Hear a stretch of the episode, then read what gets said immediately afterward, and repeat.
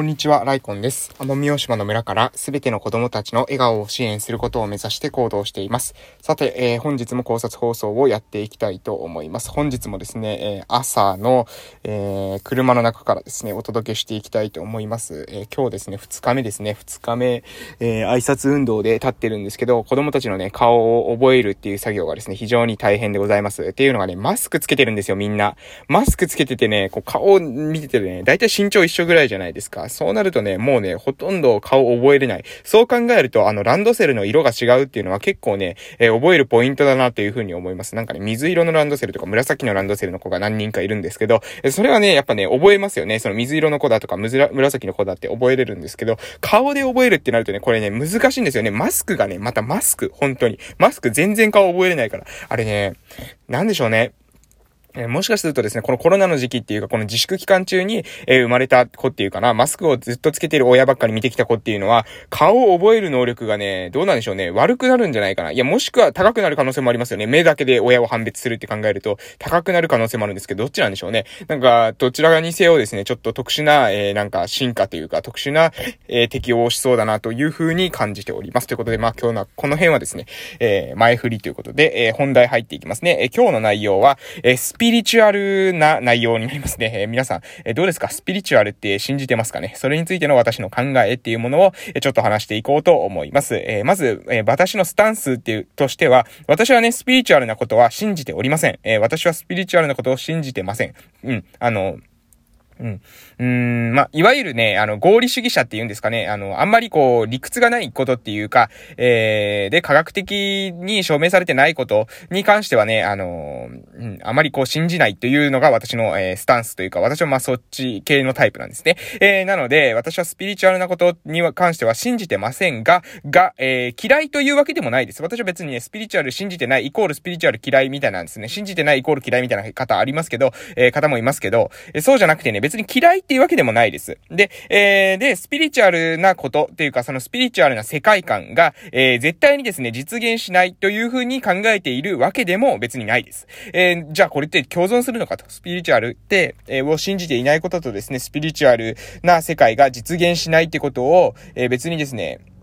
何ですかね、実現しないというふうに考えないということなんていうかな、スピリチュアルな世界観は、まあ別にあってもいいんじゃないかなと思いながら、自分自身は信じていないっていう、これはね、なぜそういうふうに捉えているのか、なぜ私がそういった世界観を持っているのかというと、そもそもですね、私たちの世界、この私たちの世界、特にまあ日本を、私が言っている世界っていうのは日本をね、一つ前提に挙げますけれども、まず皆さんこれ聞いてるってことはね、日本で聞いてると思います。で、日本で聞いてくださってる方、日本の中のそのシステム、これよく言いますけど、日本のじゃあそのシステムの基盤は何かというと、まず一つ法治国家ですよね。法律のもとにみんなが収められている、統治されている、国民が統治されているっていうのが法治国家です。で、その上で資本主義、これどういうことかというと、まあよく私がちょっとディスったような言い方するんですけれども、まあお金を持ってるやつが偉いっていうのが資本主義のルール。まあざっくり言うとね、そういうもんだというところです。で、今度が、民主主義がありますね。民主主義っていうのはどういうことかというと、民衆によって全てのことを決めていきますよと、民が主体となって決めていきます。だから民の、一票っていうのは全員一票ですよね。何かお金を持っている、その資本主義と混ざっててお金を持っている人だけが3票あるとかそういうことないじゃないですか。民主主義っていうのはみんな平等な一人一票ずつの、投票権を持っているということです。で、この民主主義っていうのが結構ポイントですね。で、民主主義がなぜスピリチュアルな世界観と、関わってくるのかというと、ですね、私たちの世界っていうのはですね、そもそも民主主義なので、みんなが信じているとか、みんなが共感しているっていうものに関しては、それが正しかろうが正しくなかろうが、民主主義の名のもとにですね、それが正義となってしまう。それが、社会善という風になってしまうことがあるのです。それはね、そうですよね。だって民主主義ですからね、私たちがみんなが決めたことだから、それが合ってるかどうとかっていうことは関係なく、みんなが決めたということをもとに、合っていることにするというのが民主主義ということです。で、この民主主義に基づいて構築されている日本では、例えばそのスピリチュアルな人、いますよね。なんか、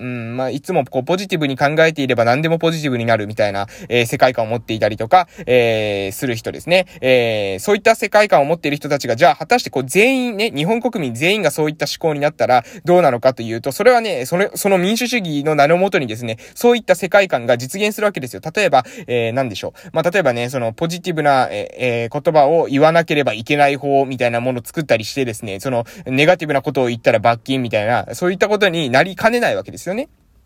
で、それはなぜかというと、それはスピリチュアルの、世界観であろうがなかろうが、とにかく人がみんな共感してしまったり、人がみんな信じてしまったりすれば、もうそれがね、実現するということです。その時に正しさとかですね、なんとかっていうその論理的な議論っていうのは実はないってことですね。で、ほとんどの人がですね、この、なんていうかな、その共感とか、ただ信じているとか、ただの、その、まあ、要するに感情みたいなものによってですね、生きています。なので、なんですか、それって合理的じゃないよね、とか、それって別に研究データがないですよね、とかっていうことって考えないんですよ、みんな。なので、基本的にはその、みんながなんとなくいいよね、みたいなことを思っていれば、それが、反映されてくるということです。最近ね、よく、聞く言葉があります。それね、何かっていうとですね、皆さん、風の時代っていうこと、聞きませんか？風の時代って、よく言いません？なんか2021年からですね、よく聞くようになったなと私は思ってるんですけど、風の時代に入りましたみたいなことをですね、言ってるなんか YouTube チャンネルとかですね、情報発信、まあ私が見てるフォーブズとか、ニューズウィークっていうところも、その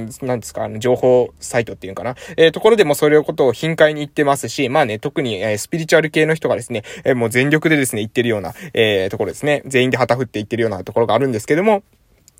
その風の時代って皆さんご存知ですか？今まではね、なんかね、その人たちが言うには、土の時代だったらしいです。これがね、何歴とかっていうことは私詳しくないんですけども、風の時代ってじゃあどういう定義なのかというと、風の時代っていうのは、階級とか財産に代表される形あるものに軸を置いていた時代。いわゆるこれが土の時代らしいんですね。階級とか財産に代表される形あるもの。形あるものに価値を置かれている時代っていうのが土の時代と言われるみたいです。で、その土の時代から風の時代に移ってきたと。で、風の時代というのは何かというと、感性的なもの、感性ですね。感性的なもの、そして目に見えないものみたいなものが、これが重要になってくる時代を風の時代というようなところです。なので、この形のある時代、形のあるもの、まあ、例えば階級とか財産とか、こういった面に見えるもの、これが価値が置かれていた土の時代から、何かよくわからない歴によってですね、風の時代という時代に到来しましたと。で、それは、より感性的で目に見えないもの、まあ、例えば信頼関係とかですかね、愛情とか友情とかそういったものでしょうか。そういったものが重要視される時代になってくるんですよというようなことを言われています。で、そんなこと言われた時にですね、まあ、コロナウイルスっていうものがちょうど2021年にですね、これは偶然か何か分かりませんけれども、来たわけですよね。で、これがこのタイミングで来ると皆さんそう思うわけですよね。おっと、風の時代が来たことによってコロナウイルスが来たと。じゃあそこのスタンスの人は、これどういう風に捉えるのかというと、風の時代が、ですね、やってきたことによって、そのコロナウイルスっていうね、そのウイルスが何かを伝えようとしている。それはもしかすると、例えばその飲食店とかがどんどん潰れたじゃないですか。そういった、まあお金を稼ごうとしている人っていうか、その、まあそういった財産、目に見えた財産っていうものが、崩れていって、そうではなくて、信頼関係とかね、なんですか、その思いやりみたいなものが大事な時代に入ったんだと。そういう、だからこそ、こういったコロナウイルスみたいなことが起きるんだっていう風に説明可能なんですよね。一応、こう言おうと思えば、説明できる。わけです。で、この説明に対してなんか、あ、なるほど、風の時代が訪れたからそういうことが起きたんだっていうことにみんなが共感すれば、それはですね、なんていうかな、その風の時代だからこういう、動きをしましょうとか、こういう政策をしましょうみたいなことが通るんですよ。なぜかっていうと民主主義だからです。民主主義っていうのはみんなが決めたことが、私たちの政策に、出てくるっていうことですね。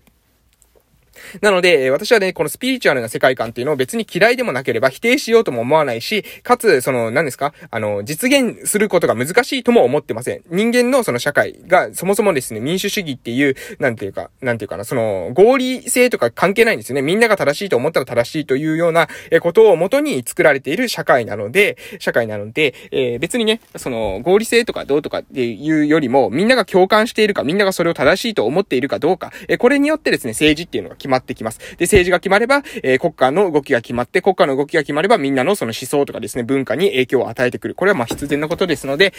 決してですね、そのなんていうかな、そのスピリチュアルの世界観っていうのを私が信じていないからといって、それが実現しないということはないだろうと、そういうふうに考えているわけです。で、これで結局何が言いたいのかというと、結局ですね、皆さんが一人一人の頭で考えていること、で、それが、まあ、要するにその自分の考えっていうものを発信して、それが、に対してですね、確かにその考えは一理あるというふうにみんなが思って、みんなが共感を示すと、そのあなたの周りのですね、その社会っていうものは変わってくる可能性があるんですね。この民主主義っていうのは確かにその国とか、すごい大きい、なんですかね、その国家っていう、そのすごい大きな機関、日本という、日本全体というような意味でも働きますけれども、私たちの中にも民主主義っていうシステムっていうのは結構ね、インストールされています。なので、みんなよく多数決で決めますよね。投票制で何か選ぶときは決めたりするじゃないですか。それは要するに私たちの中にも民主主義っていう、文化みたいなものが根付いているからですね。なので、その文化に根付いているということは、あなたの中の周りのですね、その小さなコミュニティの中にもあなたが情報発信をしていって、でその情報発信の中に共感したりですね、それに、確かにそのことを、そういった世界観いいよねっていう風に、思う人がいたら、それがね、合理的であろうが何であろうが実現しうるってことです。逆に言えば、あなたが発信してみんなのことの考え方が変わるらなければ、その今の状態っていうものが続くっていうことですね。それは今の状態っていうのは、決してですね、適当になって今の状態になってるんじゃなくて、みんなの、頭の中っていうものを反映させたのが今の状態です。なので、今の状態がまずいって思うんだったら、どこがまずいのか、それを言語化してみんなに伝えてみる。そこで共感が得られたら、民主主義のシステムによってちょっとずつ変わってくる可能性がありますから、ちょっとずつね、それをやっていただけたらいいのかなと思います。もちろんね、変えたくないっていう人はやらなくてもいいですけど、私は、ライコンはですね、自分のその周りの人たちに自分の考えっていうものを伝えて、その中で分かる人だけでも変わってくれたら、それからちょっとずつ、私がやりたいことっていうものを実現しますし、その価値観っていうものも実現します。これはもう、あくまでその自